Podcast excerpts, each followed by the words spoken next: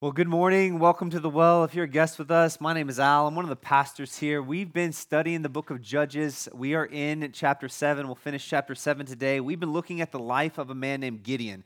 And so we've seen him start off as a really timid, scared, uh, perplexed man. And we're going to see today how God uses him and lead, in, to lead his people to a great victory over the hand of Midian, uh, a, a, governing, ruling um, a nation that has been oppressing God's people for seven years. And so uh, we're going to see finally God's people are going to get victory. If you need a Bible, though, we do go verse by verse through books of the Bible. Uh, we are in Judges 7. If you need one, raise your hand. One of our ushers will bring you one. If you don't own one, this is our gift to you. Uh, we're going to be we're to start in verse 9 it will be on the screen as well uh, the first thing we see here i want us to see is that fear and loneliness uh, we're to look at fear and loneliness in leadership and we're to see this in the life of gideon it starts this way in verse 9 at the same night, uh, the Lord said to him, so this is after God has commissioned him uh, to, to uh, lead his people um, into battle and uh, to set, God's going to set his people free from the oppression of Midian. Uh, that night, the Lord came to Gideon and, and said to him, Arise, go down against the camp, for I have given it into your hand. So again, God is reminding Gideon that he, is, he has sure victory because God said it. How do we know that his victory is going to be sure? God has said it. God said he is the one who's going to do it. And uh, we've also seen up to this point that God has uh, said He's going to do it, and He's going to do it so powerfully that He's going to not use 32,000 people, uh, which the army was originally. He's only going to use 300 of, of Gideon's men. And so uh, he says this, though. But if you are afraid, and he's talking to Gideon, again, if you're afraid, go down, uh, down to the camp with Purah, your servant, and you shall hear the, uh, what they say, and afterward your hands shall be strengthened to go down against the camp. We see here that Gideon, though he's been called and commissioned and been promised the presence of God, he's still struggling. We've seen it each week. He's struggling with a little bit of fear and a little bit of anxiety, a little uh, uh, just uh, kind of perplexed from time to time uh, within, and overcome by insecurity. I want us to be reminded of this. I said it last week, but it's uh, we see here that great leaders from time to time are often perplexed by fear and insecurity, and it happens probably more than you think. And God knows this about Gideon, and he wants to strengthen him. He's already promised that he would be with him, so God is not saying he wants to give Gideon um, uh, something that uh, he hasn't already promised, but he's promised to be with him. And what he's going to do next is he's going to use this man, his, his servant Purah, to, to, to help him to help him be strengthened. And so he assumes and knows, because uh, God knows everything, that, that Gideon is still uh, feeling lonely, still feeling scared, a little anxious. So he's going to, he's like, hey, go down to the camp and you're going to hear some things, but if, you really, if you're really scared, we'll bring your buddy along with you. Um, and the thing I want us to see here is that leadership can be lonely. Leadership can be lonely. Gideon is standing against the oppressive nation of Midian, uh, not with, and he's not been trained for battle. That's not his up, uh, his background, his upbringing. That's not that's what God's called him to, but that's not what he he knows. He's not really good at that. He's, he's, he's not good at that. And so he's, he's stepping into this, uh, this role, and he comes from a family that um, his dad used to be like a Christian. Uh, used to be um, one who walked upright with the Lord, but now his, his dad's the quasi uh, pagan, you know, idolater, uh, spiritual guru of the town. This guy is not a guy who contends for the faith. This guy, his background is, is a father who's compromised the faith. And so he's not really used to standing against you know, his, his friends, his buddies, his, his family. They don't stand against uh, the oppressive army uh, or the oppressive nation of the day, but rather they, uh, they're in a culture that is very um, passive.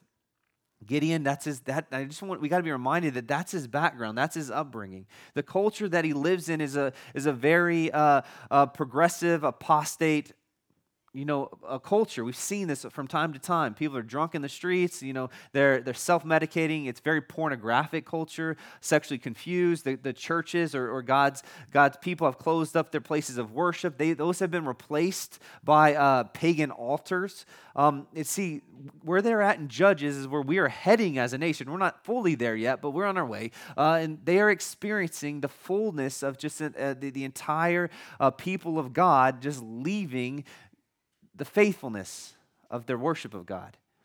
and they've therefore, and then therefore they become oppressed and overcome by the, the nations around them. And now god has shown up and called gideon and said hey you got a mission to save my people. And he's scared. He's scared.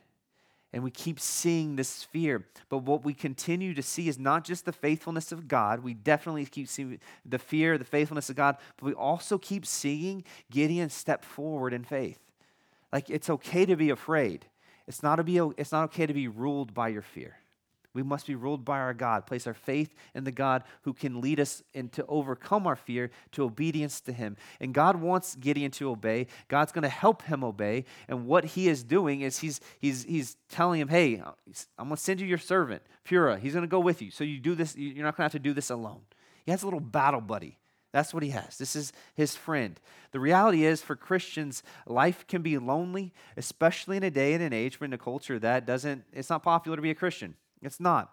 If you don't, if you don't believe that, then I don't know who, like, where you live, but like, it's just not popular anymore to be a Christian.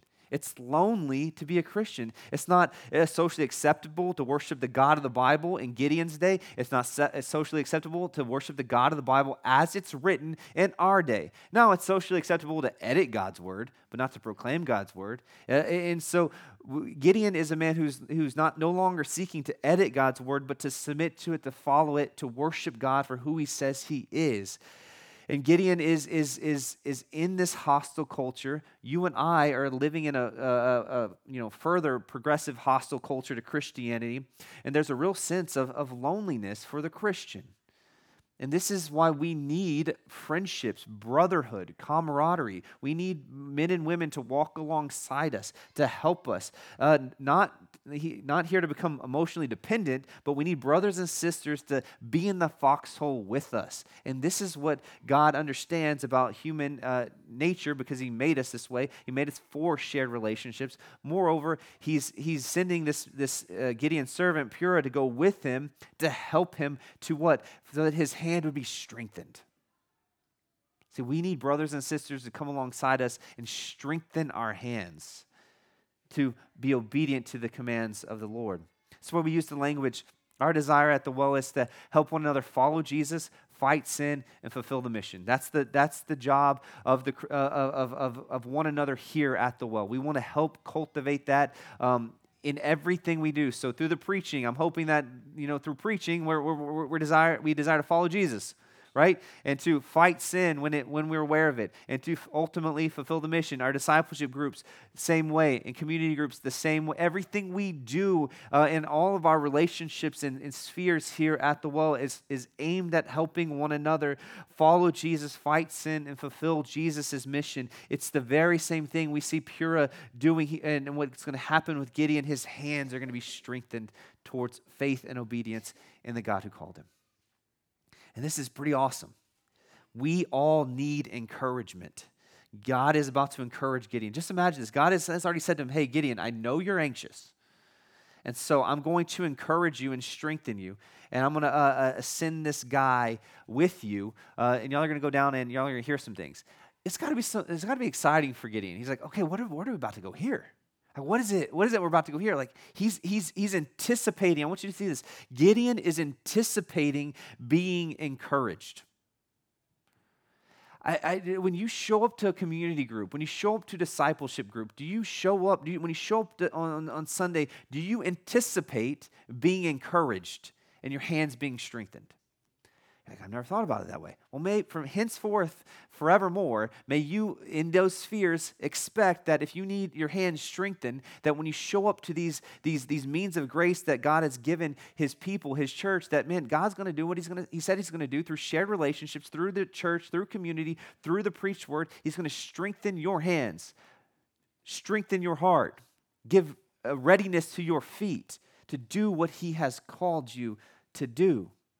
And so, um, what's going to happen is, is, is, is we're about to see it, but Gideon could see the encouragement that God has for him and ignore it. I just want you to see this. Well, we, he could ignore the encouragement and, st- and choose to still stay in fear.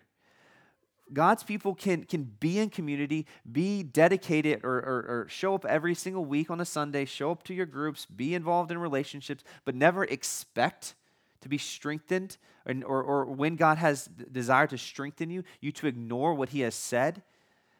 It, it is very possible for God's, uh, God to be giving you an opportunity to be strengthened, but you are so ruled by your fear that you cannot move forward in faith. And so this is when we need one another. We need brothers and sisters around us to look into our life and to go, man, we God is providing an opportunity for you. God has, has, has given you an answer. God has spoken, and you can't really see it or hear it right now. So let's enter into your life and help you see what you can't see. It's called a blind spot for a reason, right? Because you can't see it. And so Gideon is going to move forward here in, in, with his buddy Purah here in verse uh, continue verse 11 they went down uh, and, they're going to see they're going to see this uh, th- these men talk about this barley rolling barley cake dream. Like that, that someone's going to have a dream and it's, it's a weird dream and it's going we're going to hear the interpretation of it and it's going to encourage Gideon. Then he went down this is Gideon with Purah his servant to the outposts of the armed men who were in the camp. And the Midianites and the Amalekites and all the people of the east uh, lay along the valley like locusts in abundance. This is important. This is how, like, there's so many people there. Uh, their, their camels uh, were without number, as the sand on the seashore in abundance. This is going to be important later when they go into battle because uh, there's so many people, like, they can't even be numbered. That's how many people are there against God's people. So if there's ever a moment where to look out and go, man, we are not only outnumbered with our 32,000, but we whittled the army down to 300 and we can't even count them. There's so many people. This is, if you're at a point in your life where you feel like there's just I just what I'm going through feels impossible to overcome. This is exactly the scene here for Gideon. It is impossible for them to overcome this unless God shows up.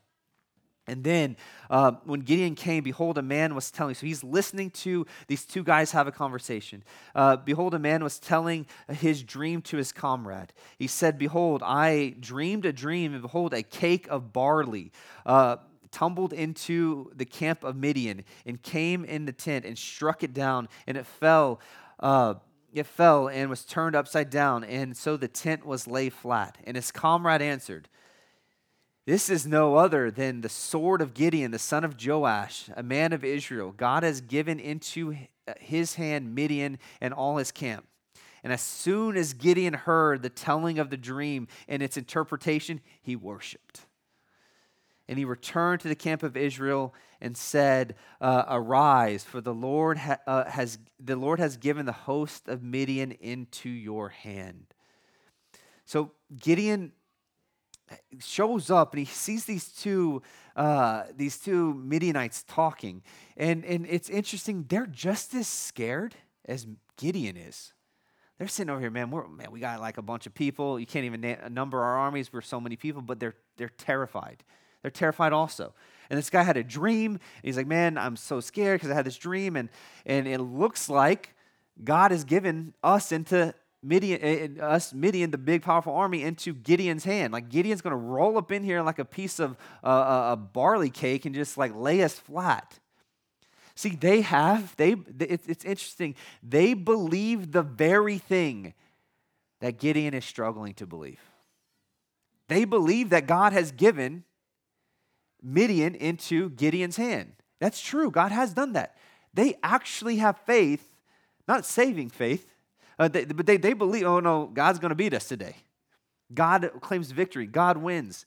And they're just as scared of Gideon as Gideon is scared of them. See, I need you to see this. Oftentimes, those who have a lot of power, especially those who oppose Jesus and Christianity, they look big, they look scary, they look like they, they can destroy you. They, they, their numbers are so many as the grain of sand, and, and you think that they are, they are just, uh, they, they, they don't lose sleep over you and, and Jesus at night. They do. They do. You may never see it.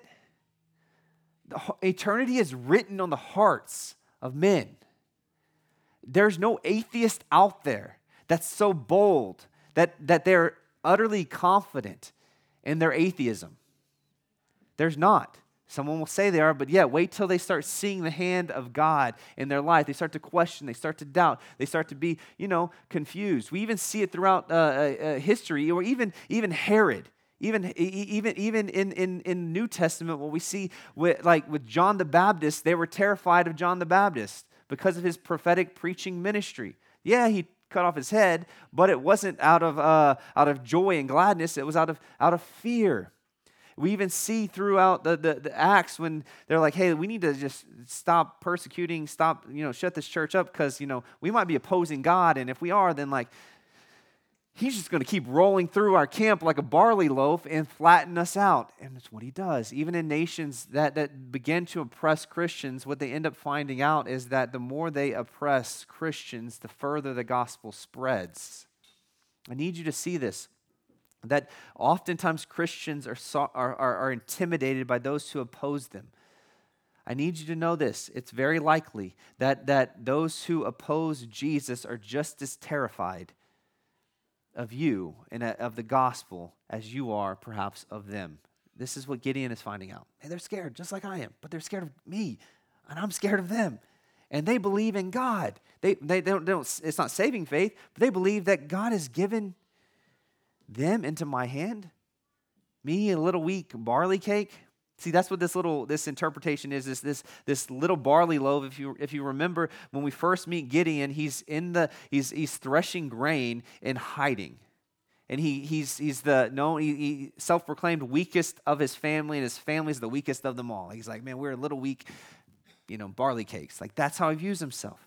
And so God is saying, yeah, you might be a little barley cake, but you're going to lay waste the Midian by my hand and my power. And, and Midian understands that. What's the point here?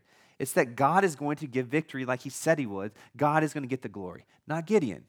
The, the, the, the, people of Midian are afraid of Gideon's God. I just long for this day that our church would, the people, anyone who would oppose the God of the Bible would be terrified of our God. They would go, man, we're not going to mess with that church. We're not going to mess with Christians in our city because, you know, their God, like, he's legit. He's legit. Like, we don't trust him. We don't like him. We don't believe in, you know, we don't like the way he does some things. But you know what? He's, he's glorious. He's awesome. He's victorious. That's what we see here with Midian.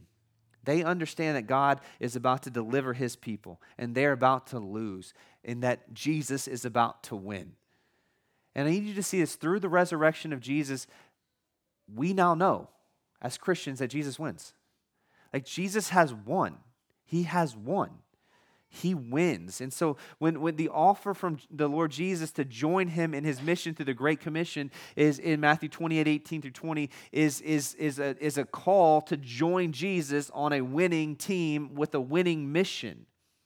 Like, this is how it works. Just like God is going to give Gideon the victory in battle, Gideon's not going to do, we're going to find out he does very little. For you, uh, Christian, joining Jesus on his mission, making disciples, in reality, you do very little than other than show up and be faithful. And God does a great and mighty work in and through us. The gates of hell cannot stop the great commission of Jesus, just like Midian cannot stop the hand of God through Gideon's 300 soldiers, no matter how big their number is. And so the Great Commission is an invitation to join Jesus on his winning, victorious mission. It's a, it's a battle that is sure, just like Gideon's battle here is sure and secure. It should give us great hope when we think about we got to go. Uh, we've been called to go make disciples, to make disciples, uh, teach them to observe all that He has commanded. Like it's a it's it's it's a sure victory. It's a sure mission. Be strengthened, church. May, you, may we be reminded of, when Gideon here is reminded of how sure the victory is, may we be reminded, just like the tomb is empty, how sure the victory is for God's people in disciple making. If we just would keep at it, keep, may our hands be strengthened, and may we be like one another, maybe with one another, encourage one another to believe that and respond faith and obedience. And this is exactly what we see happen in verse 15. Gideon hears it, he's strengthened. And what happens uh, once he heard the dream and its interpretation? He worshiped. He's like, let's go, let's do church right now. Let's let's let's worship. And then and then afterwards we see him obey. He he worships and then he says, Arise The Lord has, uh, of, Lord has given uh, the host of Midian into your hand, and they, they, they start to head for the battle. They start to organize themselves for battle. And that's what we see next the battle plan, and we see the battle cry. Uh, and they divided the 300 men into three companies and put trumpets into the hands. So this is the battle plan. The, the, the, the, the three groups 100 men in each in each company. They put trumpets in the hands of all the men and empty jars, interesting war tools, uh, with torches inside the jars. And he said to them, Look at me and do likewise. When I come to the outskirts of the camp, do as I do. When I blow the trumpet, I and all who are with me, uh, then blow the trumpets on every side of all the camp and shout for the Lord and for Gideon. This is the battle plan. This is the battle cry. This is the last moment where Gideon's getting with his people before they're about to take the field. And this is a pretty awesome scene. But if you'll remember, Gideon started out 32,000 men. Now there's only 300. There was a massive army. Now there's a, a, quite small army. God has told him he's going to use 300 men. Why? Because if he were to use all 32,000, Israel would think that maybe they won the war and it wasn't really God. He was clear about that. So there's 300 people here so that so that everyone knows that it is God who's delivering them. And so he's like, now it's time to draw up the battle plan. He, has, he got some empty jars. We got some torches. We don't know. It, is not. It is assumed that this is uh, Gideon just just coming up with this plan himself. Uh, it's not clear that this was given to him by God at all through the Scripture. Furthermore, we see last couple chapters ago that God had already told him, "Hey, go out, make war. Uh, I, I will give them into your hand. I have already strengthened you. Go in this might that I have given you." We did, he didn't give him a plan. He gave him a, a tenacity and he gave him a, a, a strength to do it. And that's what we see. We see that Gideon Gideon is, is, is building this battle plan, and then he has this battle cry. And I'm not going to get into all the commentators, what they say about it, but there's some guys that get offended. They don't really like this battle cry. But one commentator said it this way, and I think it's pretty, pretty uh, awesome. It's meant to be understood this way. Um, this, this for the Lord and for Gideon um, means this that the battle belongs to Yahweh, the commander in chief, and to his deputy, Gideon. That's who. That's and so if, if you remember, Midian expects Gideon to show up and lay waste to them because that's what they're already they're already scared of this. And so what Gideon is saying, no, we're going to show up and we're going to we're going to shout this this battle cry for the Lord, for Yahweh. And, and guess what? Gideon, his servant, is here to, to, to, to fulfill the mission of Yahweh, the God of the Bible. These men who are, who are going with Gideon, these 300 men who are about to take the field, we must not forget. They too, like Gideon, have been inactive, passive men. Before Gideon, seven years of oppression, none of the men, armed forces, stood up to battle. No one stood up against Midian. They, they, Midian laid waste to God's people continually. These men have been hiding, not training. They've been afraid, and now they're stepping forward with faith. God called one man, Gideon, and he and they have now followed in faith behind him. And see, I need us to be reminded it only takes one man. It takes it takes one person of faith to stand up, to obey God. And don't be surprised when other people start following behind you. And then just imagine, just imagine the scene. I, I, I've maybe imagined it probably more than most uh, things I imagined before going into a sermon uh, this week. The trumpet sounds, like everyone shouts on like every side of the camp for the Lord and for Gideon, like you're preparing for that. This is like uh, the, the, the opening kickoff of a game. I know y'all don't like sports in here, but imagine if you did. Uh, uh, because I'm imagining it. You know, like when, when the, the ball is kicked, the, the, the cannons sound, and the, the, the crowd is cheering, and there's this moment of just like, yes, every, it's, it's happening, it's starting, it's awesome and like everyone has, uses all on the field uses all their energy for the guy to just you know wave and get a fair catch. Like that's that's if see none of y'all know what football is. It's okay. We'll try it second service. Uh, this, the trumpet sounds. Everyone's excited for the Lord and for Gideon. They rush to take the field and they go into battle. Here in verse 19, we begin to see the victory. God gives victory over the hand of Midian, and this is what it looks like. So Gideon and the and the hundred men who were with him, because remember they're in three different groups. uh, uh, there um, with him came to the outskirts of the camp. And at the beginning of the middle of the watch, when they had, uh, they had just set the watch, they blew the trumpets and smashed the jars uh, that were in their hands. So everyone's asleep. This is kind of like, you know, it was, it was, uh, uh, this is, if you know your Texas history, it's kind of like, you know, you know, Santa Anna's taking a nap. It's, this is how you win wars, guys. Uh, and so uh, he's asleep. Uh, the, the Midian's asleep. It's night. So they, they sound their trumpets and they smash the jars, which is wild, like a wild sound to probably hear.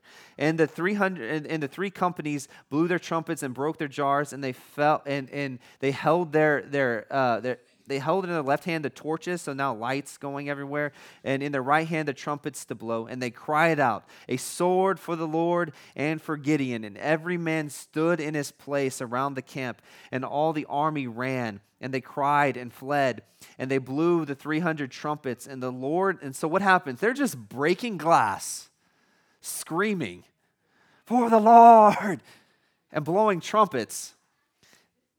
And, and what happens is the Lord set every man's sword against his comrade, against his own army. So Midian starts killing one another. Like Gideon, like at this point, they, they're not even like fighting. They're just like, yeah, God is good. Smash, trumpets. And then the, the bad guys are just start to kill each other. Like, if you want to know who wins the war, it's clear. Not the 300 untrained, you know, Israelites. It's, it's God shows up and through the battle cry, through the trumpets, through the chaos, through the plan, God delivers uh, uh, Midian in. They, they self-destruct. They literally self-destruct. They're like, oh no, for the Lord, for Gideon. Gideon's here. A sword for him.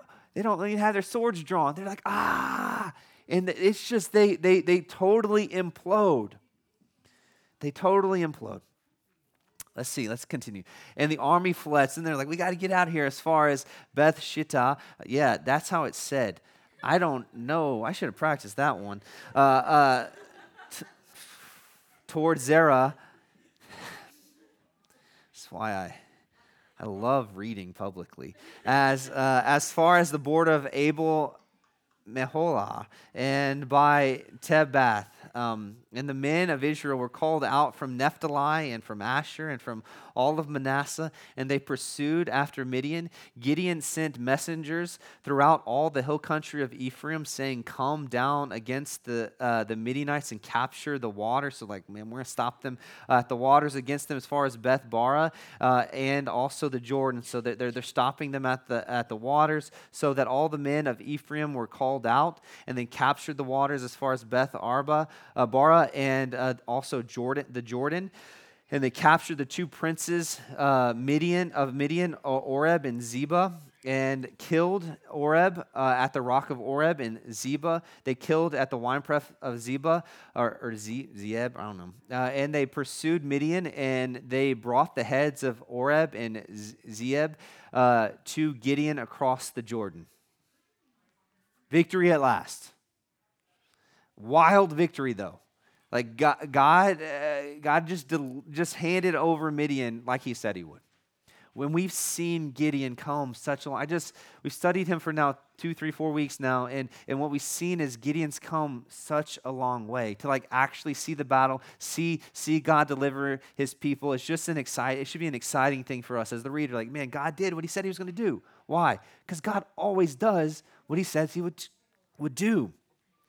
We've seen Gideon even remember, if we remember him, he, we've seen him challenge God, question God, like, God, if you are with us, will you do this? Type questions. We've seen him make excuses. I'm so weak. My family's so weak. Everyone I know is so weak. Why? How can I do this? Oh, weak me, poor me. I'm not trained. Why me? Like that was Gideon. We've seen him paralyzed by fear multiple times, but now matured, strengthened. Fear from here on out is, is pretty much a thing of the past and the way he's been crippled by fear. He's just a new man. We see the victory. It's, it's awesome to see. And we know God's people were mightily outnumbered. That you, you can even number the, the amount of the, the army of Midian. So strong. They've been devouring God's people for seven years. And in one moment, with the, with the battle cry of praise and worship to the Lord and the sounds of some trumpets, it, it, it the, the, literally Midian implodes. Like, Christian, we just got to keep doing what we've been called to do in the city, being proud of it, not ashamed of it, publicly, not hiding. God will give the victory. And see, they fight at night. They attack when Midian is in disarray and confused. They just got these jars and torches, strange battle weapons, and God delivers his people. See, it's God's victory. It's God's victory. Gideon's army really doesn't even fight.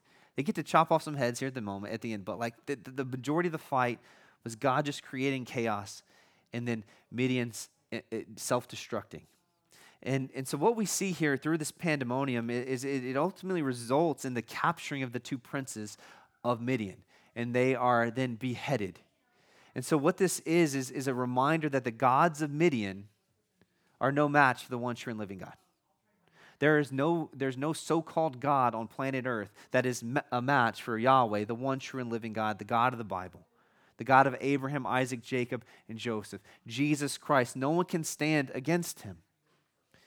And so, what we're going to find, next week, we're going to look at what happens after, the uh, kind of aftermath of this battle. But right now, what I want you to see and, and, and savor for a moment are these are Gideon's best days. The get days that are coming are not going to be his best days, and his former days were not his best days. Right now, we see in the text this mighty man of valor, that this man who God has called uh, mighty and strong, though he was weak, him living out his God given calling. These are Gideon's best days. There's victory in the land.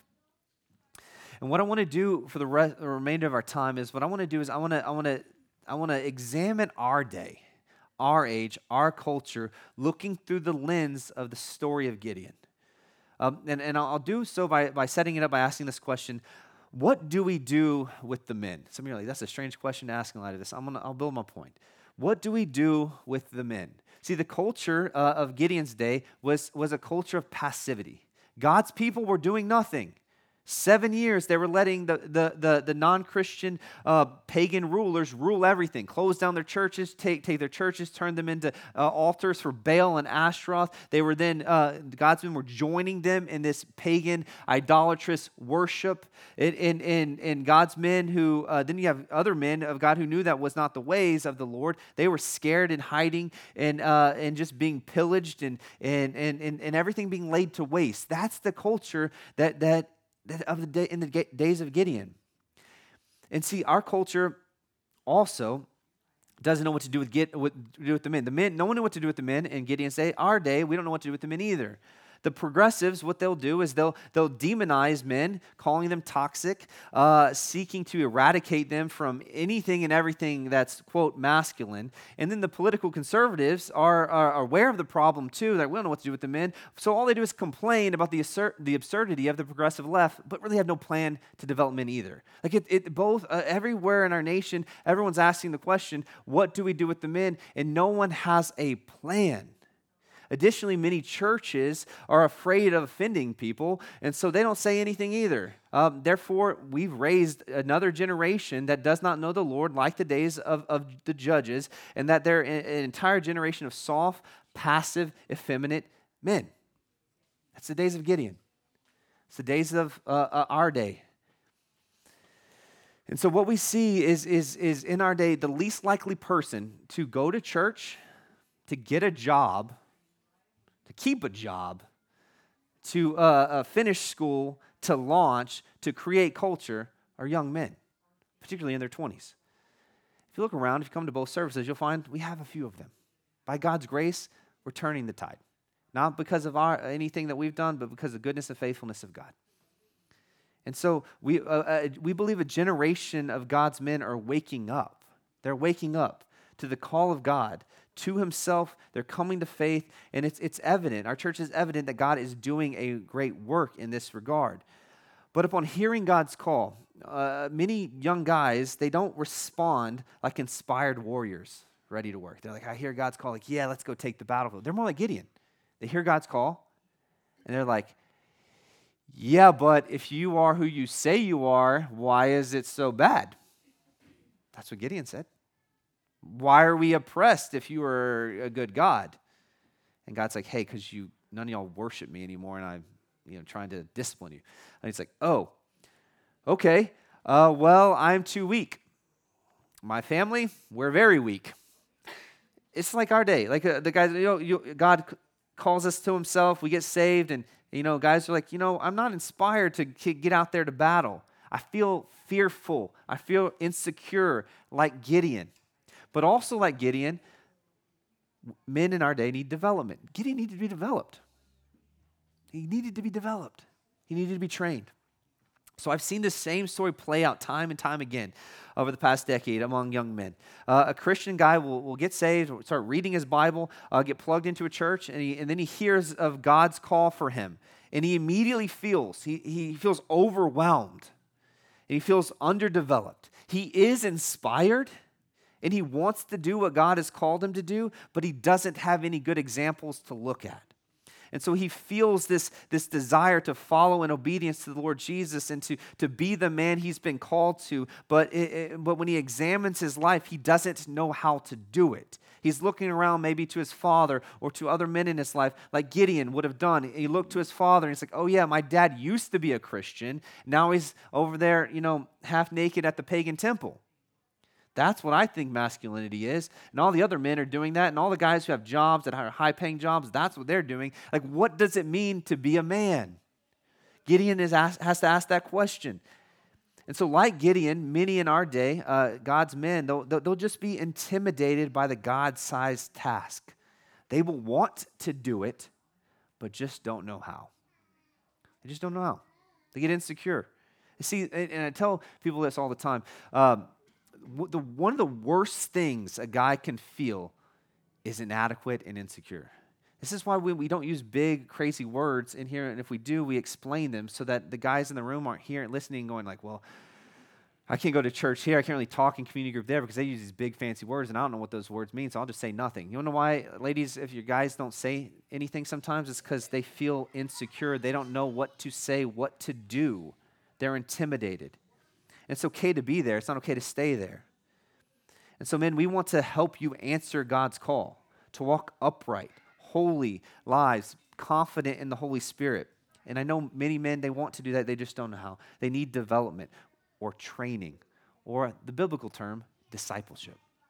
That's what it is, right? We've often, uh, if you grew up in church, you thought discipleship was just reading your Bible and memorizing verses, but never doing it, right? Like it was just memorizing it. It's just being able to talk about it. But to lead a group, to, to, to, to, you know, be nice. That's what we thought discipleship was. Discipleship is a- applying what we know, read, and, and have heard. Discipleship looks like Gideon going out to battle and doing the thing that he learned from God. And he was trained by God himself to go do. See, discipleship training implies action. Gideon was activated after a time where God dealt graciously with him, trained him, developed him. And what we've seen throughout the life of, of Gideon is that, is that God never gave up on him. He was patient, persistent. By the time we get to Judges 7, some of you are just getting here and it's the first day to, you know, eh, you're here and you're in Judges 7, you see Gideon, he's like, man, he's, he's mature, he's mighty, he's going to battle. This is awesome for the Lord and for Gideon. Yes. That's not where he started, though. That's not where he started. And so, if you're a young man or maybe even an older man and you feel like you're like Gideon and you're struggling to activate, you're, you're struggling to, to get out there and, and get involved with, with what God has called you to, or you're like, man, I don't even know what to do, I don't even know what questions to ask, then, then may I encourage you to join one of our discipleship groups. Join a community group. Find a guy here and go, hey, I don't know what that guy just said, but I want to do that. And you will have men all around here will go, we know what to do. We can, we can help you. Not because we're great, but because we know a guy who's great, whose name's Jesus. And so in Gideon's day, they're full, it's full of passive men in a tyrannical nation who oppressed them, literally raped their women, pillaged their village, their crops, their culture, their children. They sacri- even sacrificed their children. One man shows up, the man Gideon, he gets saved and he leads God's people to stand against the oppression of the day. We need men in our day. Our nation, our day, every nation, every day needs men. not just men who have male genitalia, but men who love God, love His word, love His will, love His ways, walk upright. They're aggressive in obedience. They love righteousness. They walk with their Lord.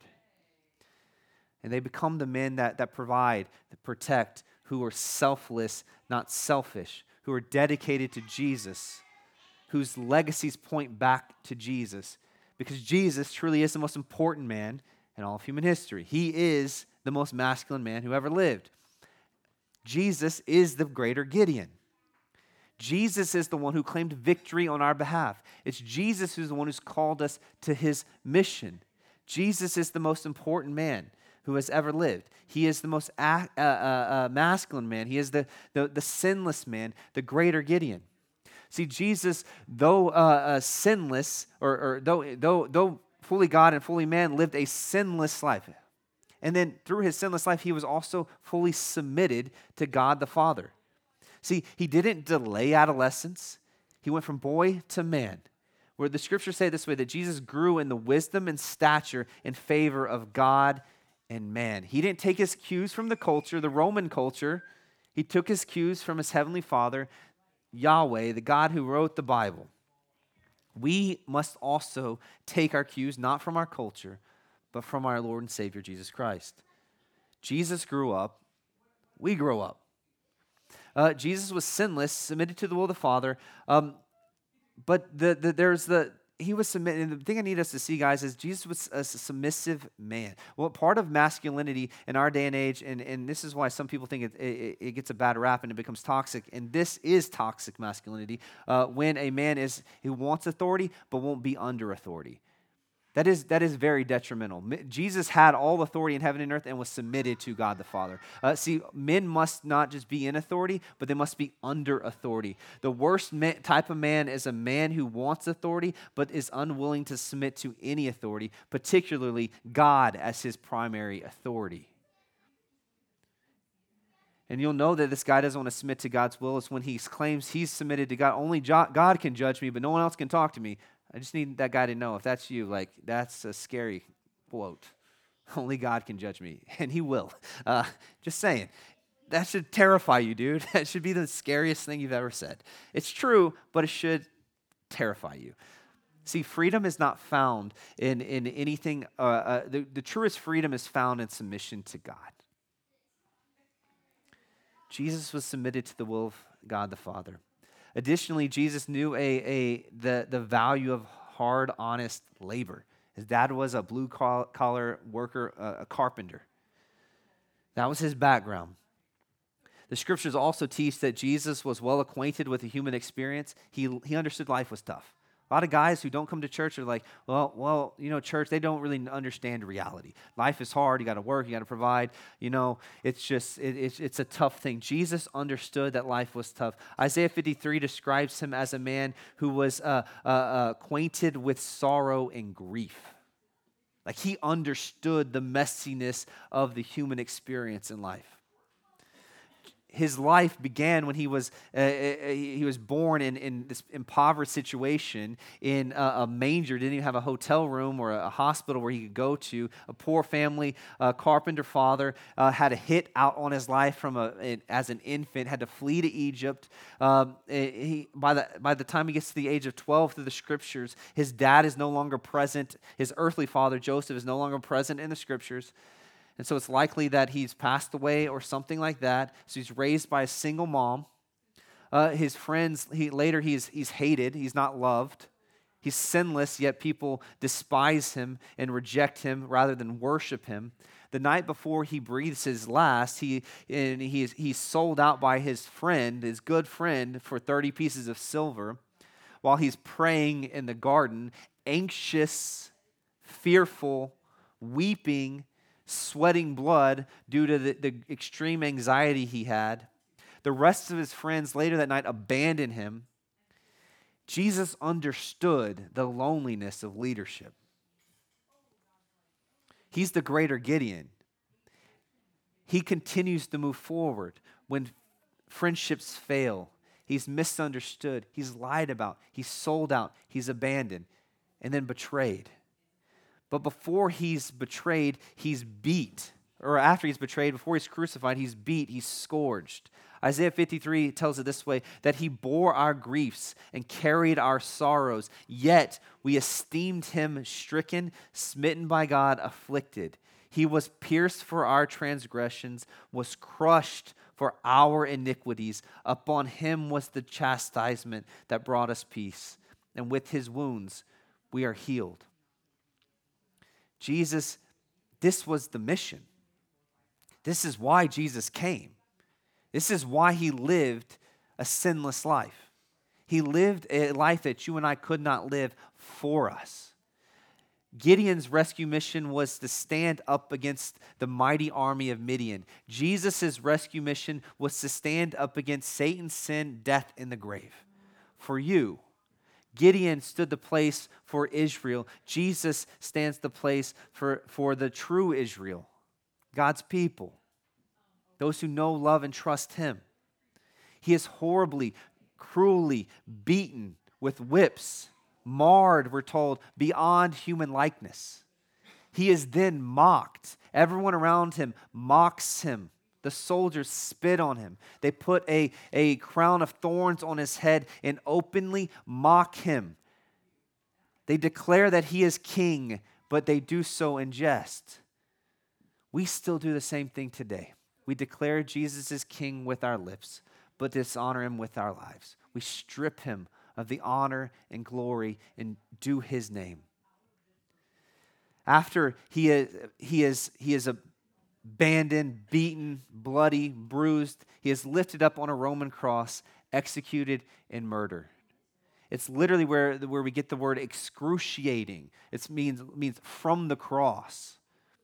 Jesus dies on the cross in your place for your sins. This is what the battle looks like for Jesus for his rescue mission. We saw the battle, the rescue mission of Gideon. Jesus, the greater Gideon, dies in the stead, in the place of sinners. He exchanges himself for you and I. We deserve to be in his place crucified and or punished for our sin. He sinless takes our place to rescue us. See, I need you to see this. Jesus endures all this not just as an example for us, but as the means by which he would rescue us. He would redeem us, he would save us, he would save us from our own self destruction. We are all not just like Israel who've, who've, who've gone astray, but we're also like Midian and we're prone to self destruction. If Jesus doesn't jump in and save us, we are fully hell bent, literally, on our own destruction. Gideon had his battle plan. Jesus has his battle plan. His was the cross. And his victory was not the heads of, of, of the, the princes of Midian. His victory was the head of the serpent, whom he crushed through his death, burial, and yes, his resurrection, because Jesus claimed victory over sin, Satan, death, and the grave, but not staying in the grave, but he is now alive, ruling and reigning. Jesus is the greater Gideon. He is the great warrior. He is the great victor. Jesus is not just our example, but He is our Savior, our God, our King. What we should do, therefore, is just like Gideon had this battle cry where he was, before they took the field, for the Lord. And for Gideon, for the Lord, meaning the battle belongs to Yahweh and his deputy, Gideon. The same is true for you and I. The battle belongs to the Lord, Yahweh. We are his deputies. We are his deputies. The victory is as certain as the empty tomb. Jesus is alive. He's ruling and reigning, and he's commissioned you and I to be about the king's business, the Great Commission. If you're a Christian, you need to know this. The work is done. Jesus' last words on the cross were, It is finished. He breathed his last. What is finished is that the, the, the work to secure salvation is complete. The time, it's, the, it's time to leave our, our, our wine press like Gideon, to, to, to leave the hiding, to leave the fear, to step forward towards the calling that God has for you in your life, to labor from victory, not for victory. And if you need help, you want, man, I want to, I want this. I want to, I want to be activated. I want to be a part of this. We want to walk alongside you. We want to help you. We want to, we want to help you follow Jesus, fight sin that keeps you from following Jesus, and fulfill His mission. So may we resolve today to, to worship Jesus as we see, as we hear, and as we are reminded that just as the, the, the, the, cross proves that the victory is secure, just like Gideon heard that the victory was secure, what was his response? Worship. And then he went out to action. So we're going to end. We're going to worship. We're going to worship through the taking of communion. We're going to worship through singing. And then you're going to leave here later and you're going to worship through living your lives dedicated to Jesus, following him on his mission. We're going to trade our fear, like Gideon, for worship and obedience to the Lord Jesus. Let's pray. Jesus, we do thank you so much for loving us, for saving us, for rescuing us, redeeming us, for being the better Gideon. As we look at the life of Gideon, we see that, that much of, of uh, that was going on in his day is going on in our day. We need you to show up, revive our hearts, strengthen our minds, make our hands strong, ready to follow you, Jesus, in your mission just like the grave is empty, so is and that and because that is sure, so is our salvation is secure. That means our past, our present, future sins have been dealt with, done. So therefore, we can go now to the table and eat and drink with great gladness, knowing that you you have forgiven our sins. You've washed away our iniquities. The punishment that brought us peace was upon you. We examine the cross. We see how much you love us. We rejoice with great gladness. And now, and may we take, eat with joy and faith. And may we sing songs declaring your praise. And may the sounds encourage our hearts, strengthen our souls, and make our feet ready uh, to, to live out the gospel of peace in our everyday life. In Christ's name, amen.